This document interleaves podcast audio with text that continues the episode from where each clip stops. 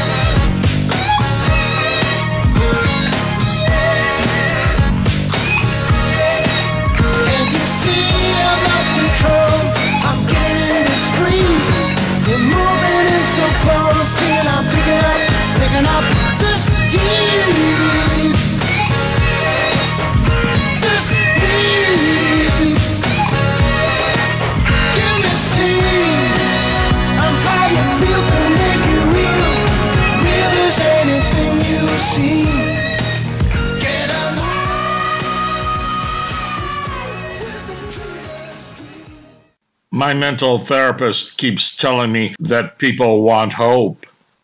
I go to her office with my computer and play my podcasts. Garner isn't.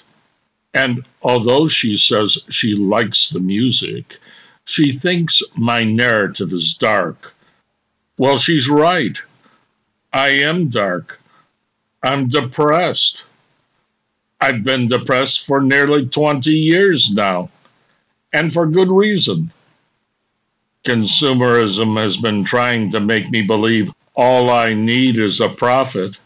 Everybody was getting rich over the years. You could buy a house for a hundred grand, and in five years, you could sell it for 200.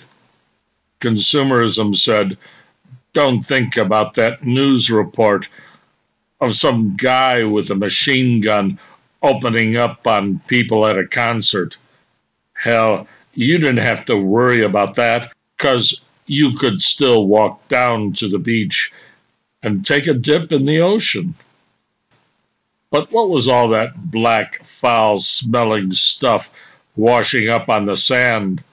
And what was all that black stuff covering an ocean bird? Sure, there were some anomalies, but everything was good.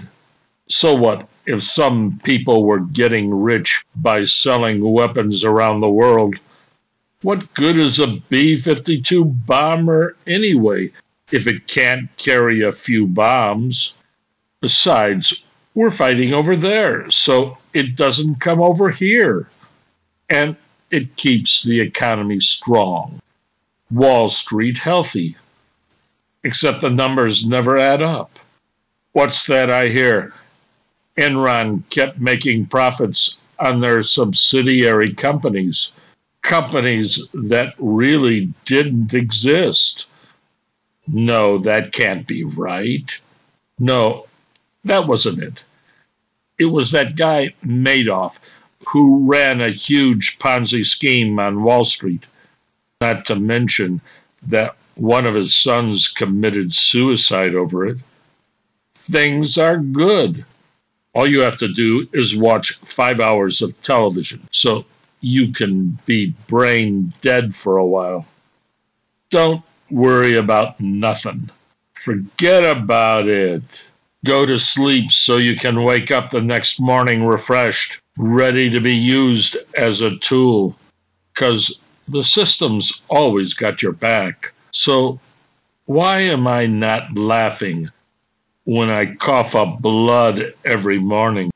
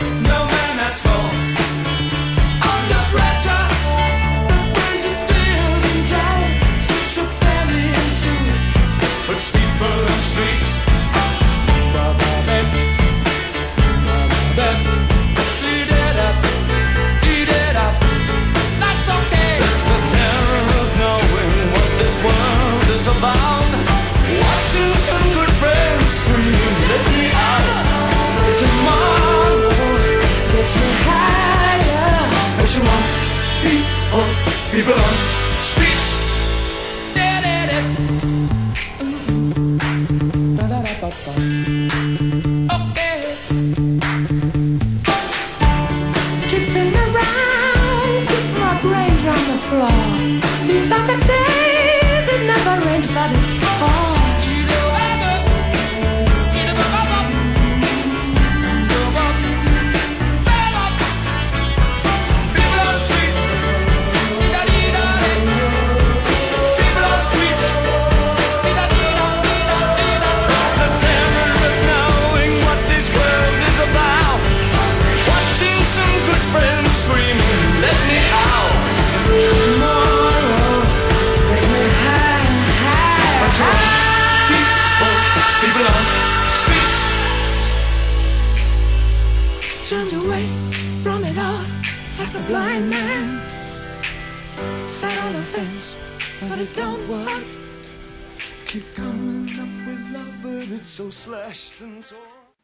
couldn't be the air I'm breathing. Hell, I'm not a Democrat or a Republican. What's that you say? I could have coronavirus in my body? No, no, not me. It's those particles of fossil fuel in the air I'm breathing. That's what's making me cough. Yeah, my mental therapist said I should make more humorous shows. That's what we all need a good laugh. But to be honest, I keep telling her I'm depressed.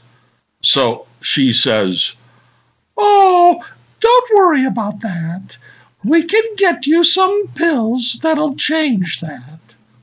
Now, I've often thought that maybe all I need was some Prozac to give me a little better outlook on life. But since this coronavirus has been killing hundreds of thousands of people around the world in just a couple of months, I keep saying to myself, if I start taking something that'll distort what I'm seeing, it'll affect my podcasts. To clarify, you might say there's an analogy here. The government is opening up the printing of money. Or should I say, It's printing and distributing money at a record pace. It's a little like taking Prozac to eliminate a depression. Now, I'm not an economist, but I won't take Prozac to eliminate my own depression because it'll affect the way I see reality. This leads me to offer an opinion to what's happening. The possibility that money, the actual currency we use to buy goods and services, is going to be worthless if it hasn't become so already. The facts may be a new process of doing transactions will be done exclusively with credit. The use of paper money is going to be extinct. You might say that doesn't sound possible. Well, like I said, I'm not an economist, but I do know money has an upside and a downside. You can have a lot of it, or you may not have much of it. You might say it has a mental component, sort of like taking Prozac to eliminate depression. But a strange thing about money, if you have too much of it, it can become valueless. Ground control to Major Tom. Ground control to Major Tom. Take your protein pills and put your helmet on. Ground control to Major Tom. Seven, six, commencing countdown, engines on. Three, two, check ignition, and may God's love be with you.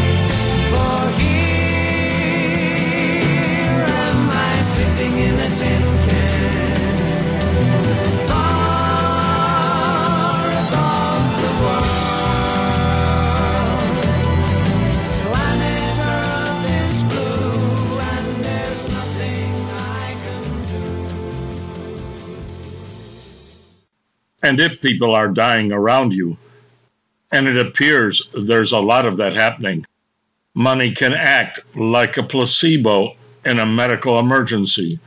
It can move sideways without much effect. You can have lots of money, but if you've got COVID 19 in your bloodstream, it won't matter much. So, this is what I'm saying. The coronavirus has dramatically affected our economic system, not to mention all the other systems we have in this country. Our U.S. Treasury is borrowing enormous amounts of money to keep the economy working. It's printing historically unparalleled money, trillions of dollars, money it actually doesn't have. Before this virus came to America, the U.S. government was in debt to over $22 trillion. And to speak openly about this, unaffected by an antidepressant medicine, America was bankrupt before COVID 19 started killing people in this country. Whether you like it or not, we were never going to be able to pay back that $22 trillion. I mean, everybody said we were just fine. Main Street America was doing great. And then everything went dark. And the U.S. Treasury has stepped in trying to help with printing a lot of money, distributing it to everyone in this country. And this calls into question if that money is worth anything. And kick me if you think I'm wrong, but I believe people who think that our money has value are kidding themselves. Sort of like taking an overdose of Prozac. You're feeling great, but your troubles aren't going away. The facts are money is going to stop being used, and it's going to happen sooner than later. I don't know how this is going to work, but we're going to be issued credit in the future, not paper dollars. And you aren't going to be using it anymore. Money is becoming obsolete. You know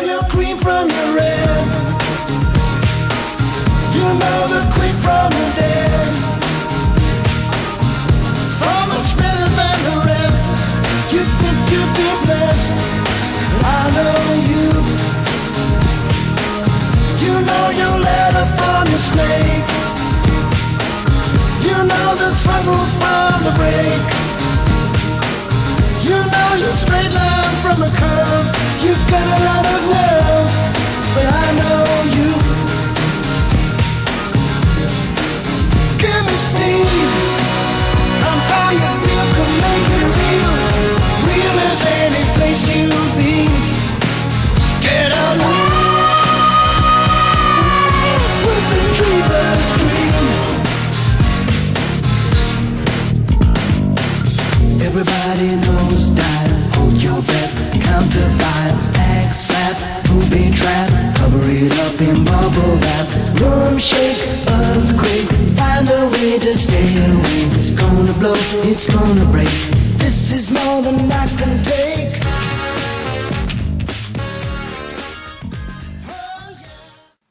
I'm reminded of a beautiful country in Europe that over the years kept changing its currency. They kept the name of their currency, but every five or ten years they changed the appearance of their money.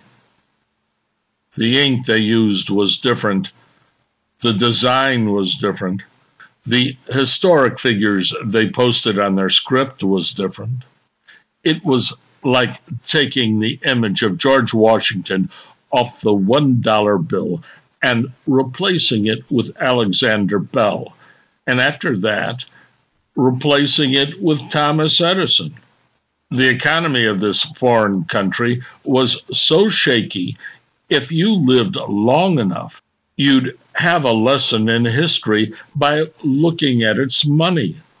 And I might say this foreign country was considered broke, but the money its public used was beautiful and lyrical. To speak frankly about this, the chaos and tragedy that the coronavirus has brought to America might end up being historically recorded simply as a bump in the road when compared to the prohibition of the use of money. It's been long held if you start writing checks on your bank account and there isn't enough money to cover it, eventually someone is going to come knocking on your door. Or at least that's what the governor of New York recently said when holding a news conference about the coronavirus rampaging in his state. He also said, of course, no one knows what happens when a government keeps printing money it doesn't have. Well, actually, he was mistaken about that. It's happened lots of times in history, and it's happened when governments had a crisis of confidence in the money it printed. In our case, the rules of consumerism are pretty malleable. America's pride might be bruised if the dollar bill, the solid greenback, were removed as our currency. But consumerism loves destruction, and there's always new growth after a forest fire. That is, just so long as the rain eventually comes.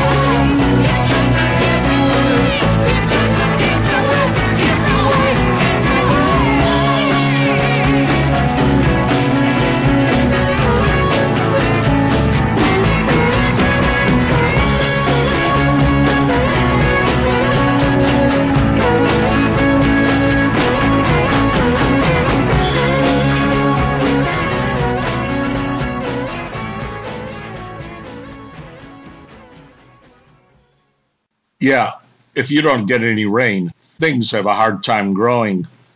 Of course, the other side is true as well. You get too much rain and things get washed away. It's funny how that works. But consumerism is always ready for the next new thing. And the end of money may be something consumerism has been waiting for. And although consumerism loves to see excesses, it realizes it can have troubling consequences. Wholesale violence, financial frauds, segments of society based by a wealthy few, degrading moral standards, and environmental destruction can all make people think consumerism should be stopped. And the signs of that taking place result in harsh military action. By and large, consumerism isn't content with that. So, when a government's currency becomes worthless, it's safe to say consumerism is threatened. However, consumerism is a sly dog and isn't quick to abandon its meaning. The forces that have helped to build consumerism will be quick to institute new measures. Sure, there'll be some pain, but to keep the system rolling, you abandon the dead weight. Sort of like burying the dead on a ship out at sea. And that's what can happen. You default on your currency, but with consumerism, you simply replace it with something different. Keep the ship still afloat. Just trim the sails, install a new motor, and go sailing away. Of course, there can be a little pain on a cruise ship. You don't have to worry about that. Consumerism's got your back. When ending the use of worthless money, who knows, replacing it with units of credit might be a lot of fun. And besides, you keep the old structure with the same officers running the ship. Let's see how this would work. The government declares it's welching on its debt and says money is no good anymore. Temporarily, some people are inconvenienced. But before money disappears, the government gives everything it owns to four or five big banks in America. And this is where the switch takes place. The banks issue credit cards to everybody. Everyone has a line of credit. And depending on what you do, you get a certain number of credits. Some people will get more credits than others, which is only natural. Yep, money is gonna be extinct, and everybody will have plastic cards. Hell, there won't be no taxes no more, just interest payments. Credit can be created out of thin air. Everybody will have cred. Hallelujah. I looked over Jordan, and what did I see? A band of angels coming for to rescue me. It just might be bankers helping me, but I could be wrong. This week on Garner Isn't, you first heard Peter Gabriel's 1992 recording of Steam, followed by David Bowie performing with Queen in the 1981 extemporaneous composition Under Pressure. Brian May wrote in Mojo magazine about Under Pressure. It was hard because you had four very precocious boys, and David, who was precocious for all of us. David took over the song lyrically. End quote. Then you heard another composition by Bowie, a 1984 release, followed by a repeat from a cut of Gabriel's Steam, and Give Me Shelter from the Stones, a 1969 recording written by Jagger with Keith Richards iconic guitar. Stampede, written and performed by Edward Garner in Morro Bay and Paso Robles, California.